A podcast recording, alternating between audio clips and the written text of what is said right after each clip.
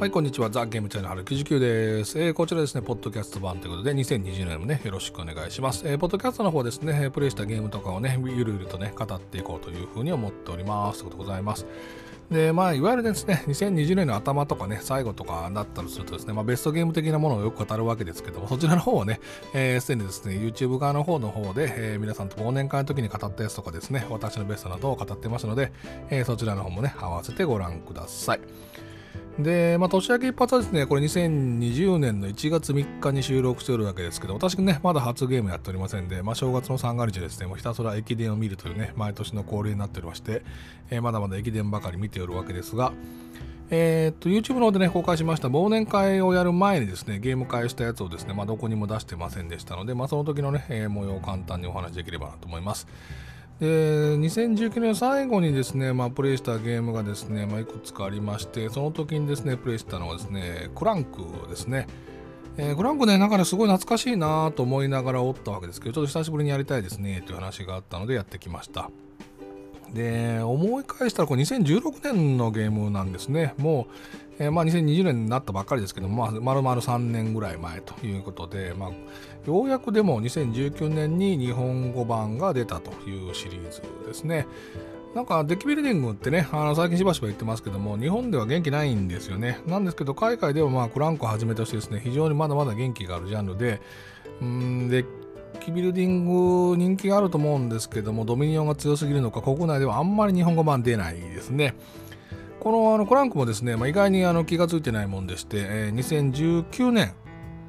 かな？2019年のですね末現在でクランクインレガシーを含めてですねもう11作も出てるんですね。あのプロモカードじゃないですよ。あの箱があるタイプのやつでもう11作も出ていて、えークランクもですねまああの一大ジャンルを築いたという形になってるんで、まあ、アセンションタイプなんかってよく言いますけどもえー一つのですね、クランクタイプというですね、ボードとセットしたっていうのができてるという形じゃなかったかなと思いますね。これもね、本当にクランクインスペースの方が本体で面白いとよく言われてますんで、えースペースも出てほしいなと。これスペース17ですからね。えー思うわけですね。で、クランクの方はですね、この時あのマップがあの表と裏ね、ありましたんで、難しい方って言われる方のマップの方で、えープレイしてみました。ただ、久しぶりにやったら、なんか全然ドラゴンが火を吹きませんでしたね。まあ、あのカードの偏りが若干ね、出ると、しょうがないのかもしれませんけども、すごい潜って、うーん、大体私このクランクだと、まあ、ああんまり潜らないところで、まあ、適当にお宝を持って逃げるというのがですね、私の、まあ、あの根性的にですね、いや、怖いな、奥の方行ったらな、とか思いながらおるわけですが、いや、潜っても潜ってもこいつ火吹かないじゃん。たまに引いたらね、私だいたい慎重に行くクランクをプレイする方なんですけど、僕ばっかり引くなとかね、思いながら、ものすごいだって音立ててる人いるでしょうというにもかかわらず、そいつの引かないと。いう非常に偏った流れで、なんとまあびっくり、一番ほぼほぼ深いとこまでごっそり潜ったにもかかわらず、全員無事生還という流れになっておりましたね。まあデッキ構築する中で勝利ポイントも当然欲しいんだけど移動っていう概念があるので重たくなりすぎるとドラゴンにやられるというところがですね非常にこれ面白いんですよね。あの当然モンスターも出てくるので、えーそいつを倒したりあるいは移動したりっていうところでも戦闘力がいるという。この辺りが他のデッキビルディングにない要素になっているのでこのボードのマップ上を移動しながらっていうのがいいんですがこのぐらいドラゴンが出てこないといやいや安全なダンジョンでしたねという感じになりますね。まあでもね、久しぶりにやったら面白かったですね。ああ、もうやっぱり面白いなーという感じが、えーしみじみしたゲームになっておりました。で、クランクは私、この一番最初のベーシックのやつと、三軒シティだったかな、あの、海底に行くやつですね、マップとちょっとしたカードが入ってるやつ。あそこまでしかプレイしてないんですね、実はね。2016年、17年だったかな、あれが。あまでしかプレイしてないので、クランクインスペースが2017年出てて、クランクインスペースアポカリプスだったかな、その拡張セットが2018年出ていて、クランクインスペースサイバースペースだったかな、サイバースペースなんたらっていうやつが2019年出ていて、こっち BG 的な評価も高いんですよね。まあ SF の点数が高いっていうのもあるんですけど、あの宇宙船から逃げ出すっていうテーマが面白いよっていうのもよく聞くのでこの2020年はクランクインスペースを手を出してみて日本語化してみようかななんていうふうに思いますねまあ日本語版が出るのは遠いでしょうからねまだ三件シティもありますからね国内だと SF より、えファンタジーの方が受けがいいでしょうからなかなかスペースは難しいのかなと思うのでこの久々に基本のね元祖クランクをプレイしたらサイバースペース、まあ宇宙船の方でスペースをやりたいなというふうに思ったりはしていましたね。いや、面白かったですね。もね、もうちょっとでもドラゴン火を吹いてほしかったかなという感じもしますね。で、もう一つやりましたのはですね、テラマラですね。あの、私の方のリクエストの方でやらせてもらいまして、2019年のちょっと心残りになっていたゲームになってますね。まあ、テラマラっていうこの架空の場所で自分の部族を発展していきましょうっていうね、まあ、あの、くっつけたようなテーマがあるゲームですけども、ん、ややこしいですね、これは。これは、ややこしいゲームだなと思いましたね。あの、ベーシックなところはワーカープレスメントになっていて、えー、基本的な根源的なリソースですね。木材とか、えー、川とか、石とか、まあそれよくあるような石のリソースの基本版とそれぞれの拡張版って、まあ上級リソースっていうね、ただの切り出してきた石なのか、ちゃんと整えた石材なのかっていう形があったりして、基本と上級っていう 2, 種類あるので、まあ、後半のフェーズになってきたら、そのいきなり高級なの手に入ることもできるし、もちろんオリジナルのやつであればその基本の資源であったら加工っていうねプロセス通ることによって上級に変えられますよっていうこともまあ要されてるという感じになってて、まあ、基本的にはまあリソースをも取ってきて、まあ、若プレでね若プレで置いて取ってきてそれを勝利点に変えていきましょうっていう、まあ、いわゆるアグリコラあたりからずっとある流れなんですが得点化の要素がやっぱりややこしいですね。やっぱり今風ですね。あのー、中のアクションした結果によって例えば道路ですね。自分のとこの部隊が道路を通過していって、まあ、道路っていうかまあ道ですよね。道をどんどんどんどん歩いていくと一番最後まで行くと一番最初のテストは得点が高いとか途中の寄り道をちょっとずつすることによって、え、特定のリソースとか特定の点数とか特定の効果が得られますよっていうのがあったりあるいは川ですね。これも一緒なんですけどね。川の方も移動していくことによって特定のリソースとか点数が得られますよっていうものがあったりあるいは武力ですね、まあ、武力が上がっていくと、まあ、他人からリソースを奪える。奪えるって言ってもいわゆる特定の人間を殴るんじゃなくて自分より弱いとか自分との相対的な戦力の差によってじゃあ5分の1くださいとか、えー、8分の1くださいとか。で、まあ、何を出すか選んでいいのでじゃあこれあげますよなんていうのはできるっていう、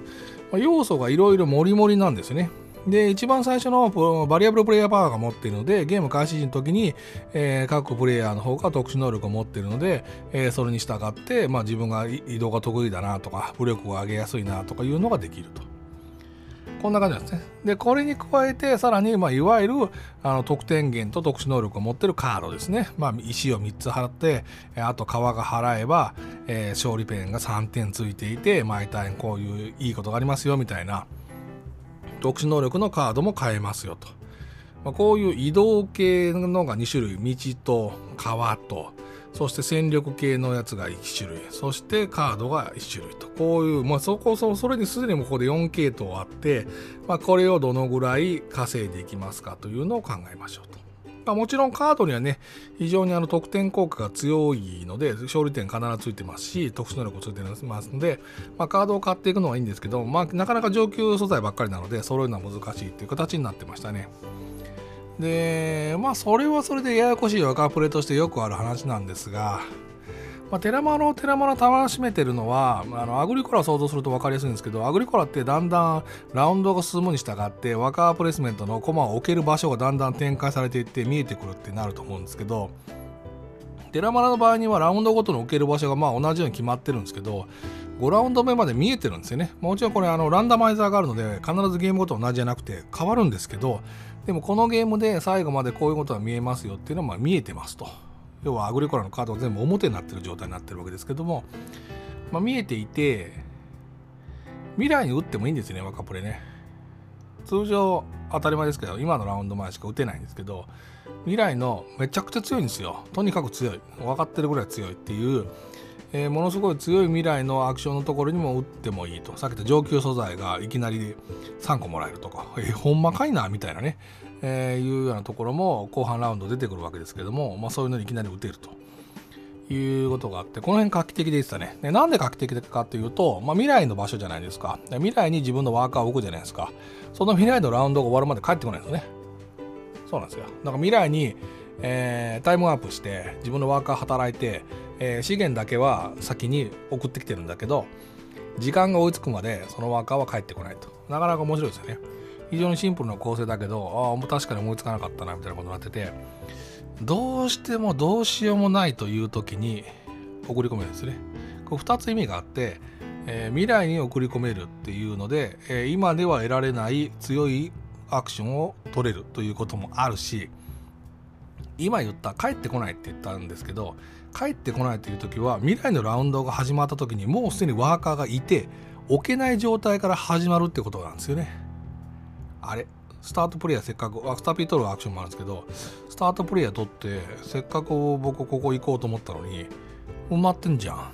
みたいなね。あの1つのエリアに対して武力さえ十分あればまあ2つ行けたり特殊なアクションで行けたりするんですけどそれでも埋まってる場合が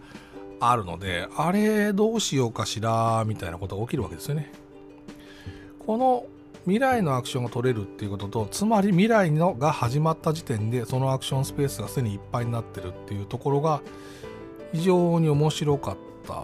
ですね。私はあのカードを買いやすいっていうバリアブルプレイヤーパワー持ってたのであのめちゃめちゃカードのとにかく毎手番基本買うぐらいの勢いでとにかく買う買う買うっていうね、えー、カードを買って行ってましたけども